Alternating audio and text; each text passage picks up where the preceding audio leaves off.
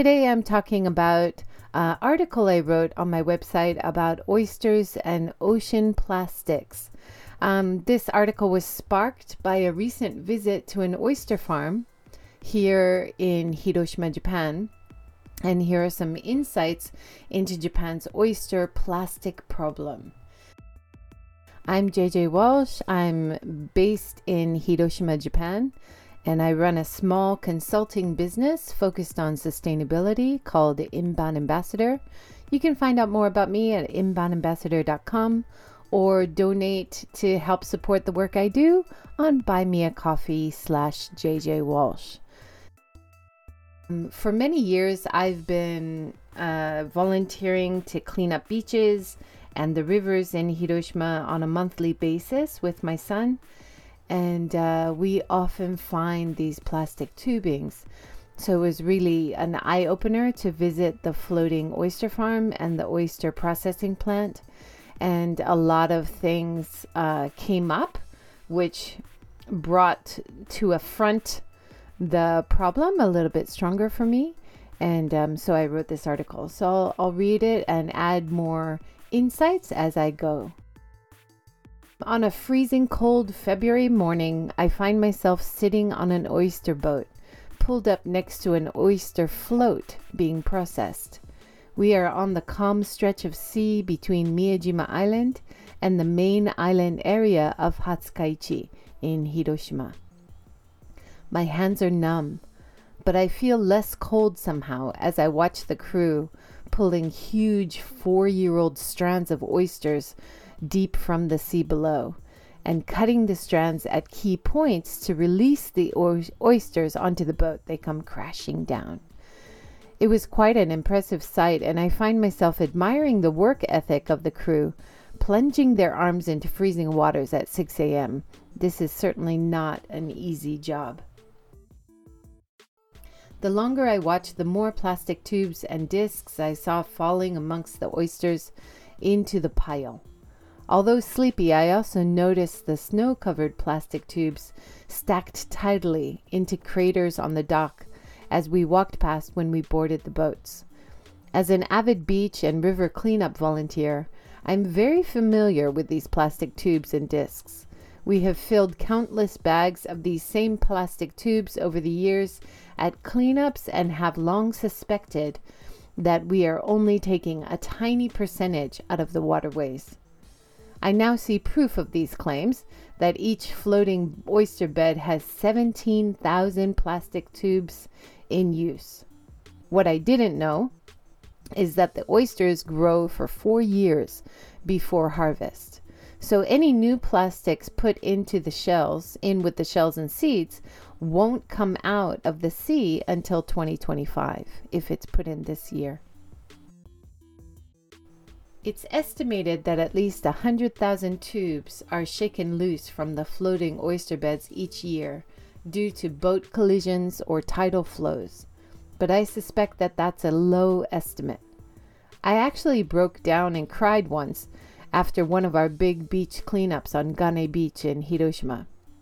We had just filled 30 bags to the brim of plastic tubes, discs, and pieces of styrofoam that covered the beach.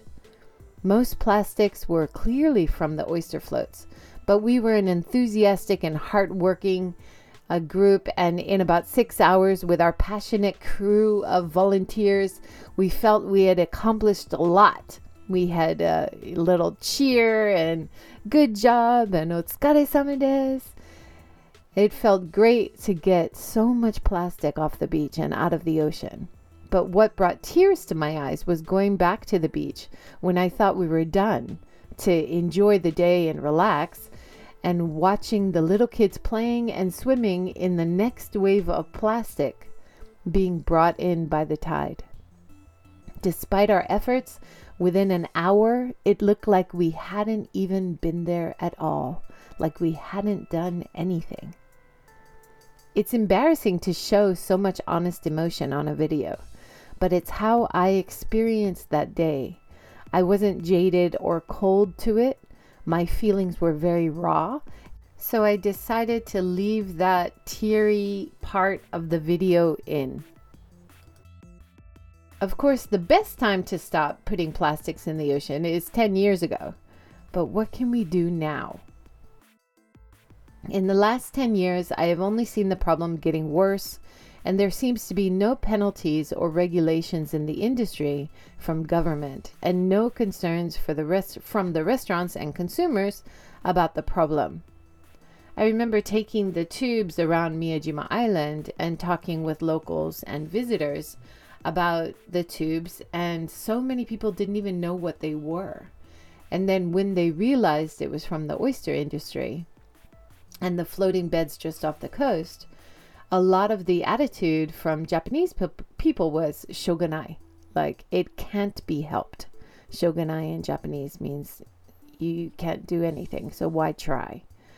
But when I talked to the international tourists about the the tubing problem, their reaction was very different. And a lot of international tourists to Japan often comment on the excess of plastic packaging, so much plastic around, yet the streets are very clean. But they often comment that the beaches are very littered with plastic, and that's a big shock for them. That it doesn't seem like any efforts are being made to clean the beaches and riversides, despite so much effort going into cleaning the streets and keeping the streets clean. But they often also uh, comment on the use of plastic and the overuse of plastic in Japan is a big issue for international visitors. Going back to the article, in the last 10 years, I've only seen the problem getting worse, I was saying. Uh, I found an old clip of my daughter, age four, yelling at a passing boat one day while we were on the beach. She says in her little child's voice, which is so cute, Hey, you lost some of your tubes, as she held up some of the plastic tubes in her hand. It was so cute, and we all laughed in the video. But now, watching it back 10 years later, it seems much less endearing, and there's so much more plastic um, pollution on the beaches and in the waters. It's a lot less cute. I have a lot of respect um, for the role the oyster industry plays in Japan and in the Hiroshima area to support the economy, providing employment, providing food um, for the local area. Oysters also have a useful cleaning function in terms of cleaning the sea of pollutants. But there is a blatant disregard for the plastic pollution problem, which won't change until there is more regulation in the industry from the government, as well as more pressure from consumers. And I include restaurants and uh, companies who buy the oysters or buy the oysters to process into different products also are customers. I asked our oyster guide from the oyster factory who drove us to the floating oyster beds to watch in the morning. I asked him about the plastic pollution problem, and I don't know why it surprised me that he had an answer ready. Yes, he was familiar with the problem, and yes, he knew of the littering on the beaches in the Seto Inland Sea. In fact, he even knew of the problem of the plastic pipes, more common term in Japan for the tubes is called pipes, appearing on beaches in Hawaii. Yeah, it's a problem, isn't it? he said, without any emotion or indication of ownership. He was numb to the problem and jaded, as it seemed he'd heard it all before. To the oyster farmers, the plastic pollution issue seems to be an acceptable consequence of the hard work they do to make a living. And it seems clear they are unlikely to change their ways of their own volition without pressure from the government, regulation, and consumer pressure. We have seen fishing industry crews sweeping up tubes and burning them on the beaches in Miyajima as we pick them up and put them into bags, which will also be taken to waste centers for disposal, usually by burning. But the open piles of plastic tubes on the beach become melted masses of plastic that don't solve anything and don't move anywhere. Despite the outward view that they are dealing with the problem and doing something, it's really not doing anything on the end of the problem. I wonder if this is a feeble attempt at a solution to a problem mandated by the government to do something. What did you use before plastics? I asked. Bamboo was used, but it was inferior to the plastic material we use now, he says. I have to admit he's absolutely right, and this is the key hurdle of the plastic pollution problem. Plastic is a great invention as the material seems so cost efficient. It is so easy to mass produce in any desired design. It can be reused. It's durable. It floats. It's light to transport.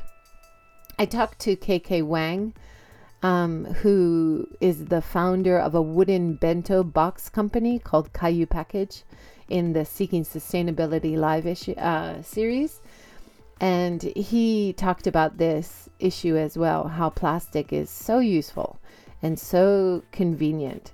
And it's such a huge hurdle to change from using plastic because it seems like a perfect solution.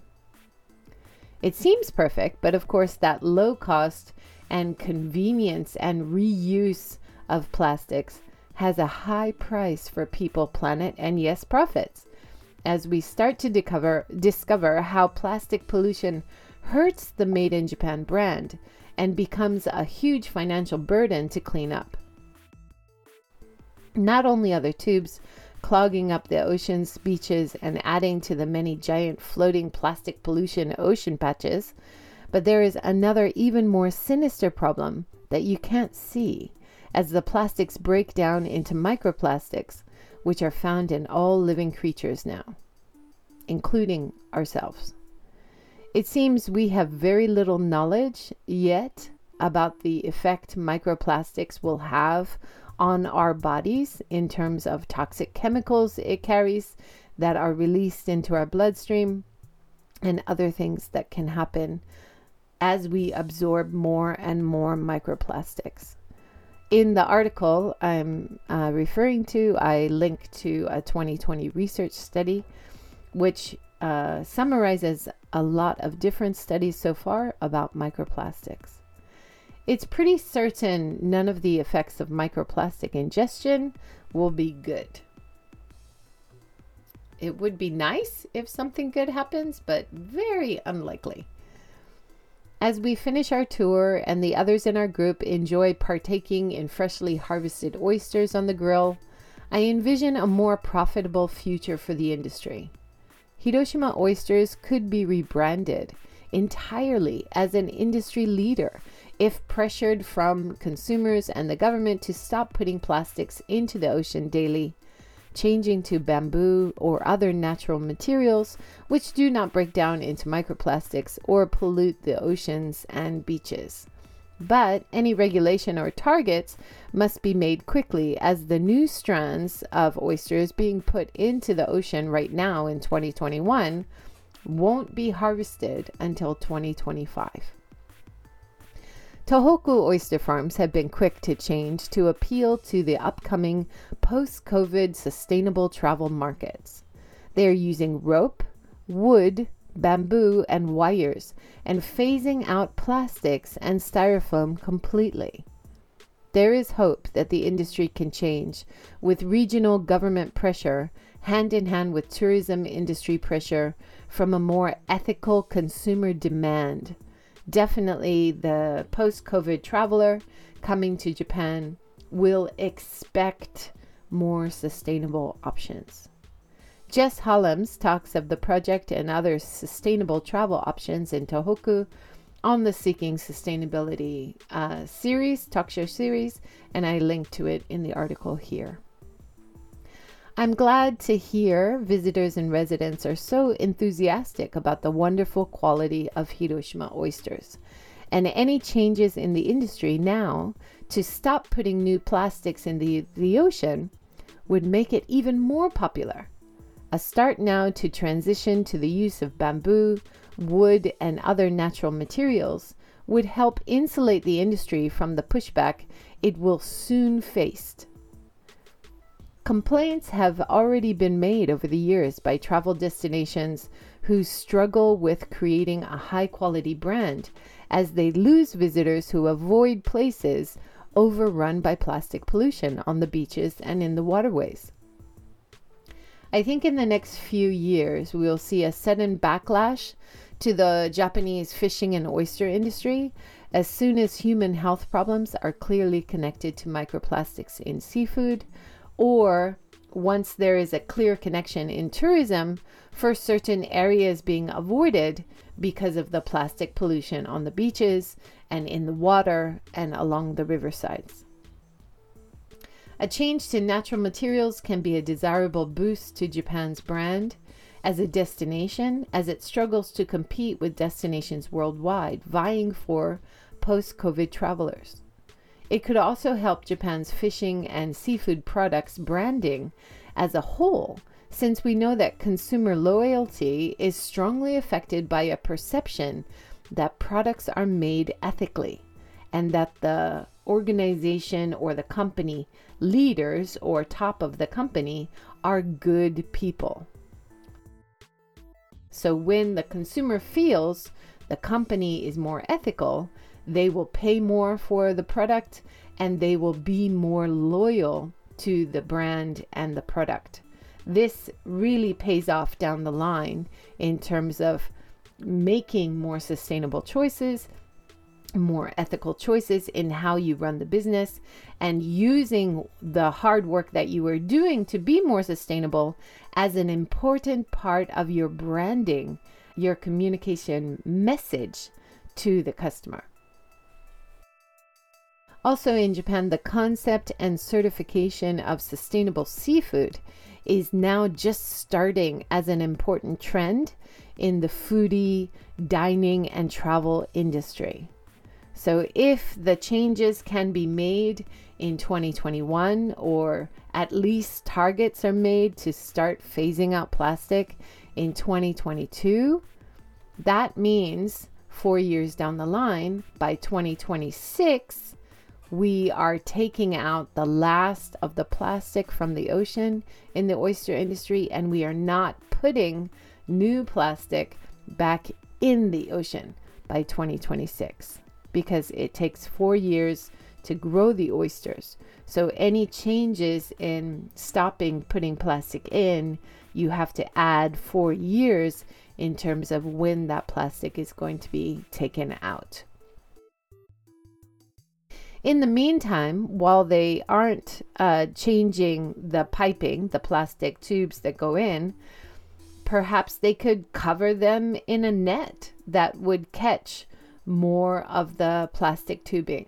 There must be some way to stop the amount of plastic tubes that are knocked off of the oyster strands into the ocean on a daily basis.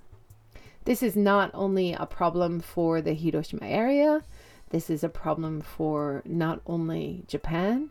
These this plastic problem travels through oceans around the world, and Japan needs to take more responsibility for its part in pushing plastic pollution into the ocean.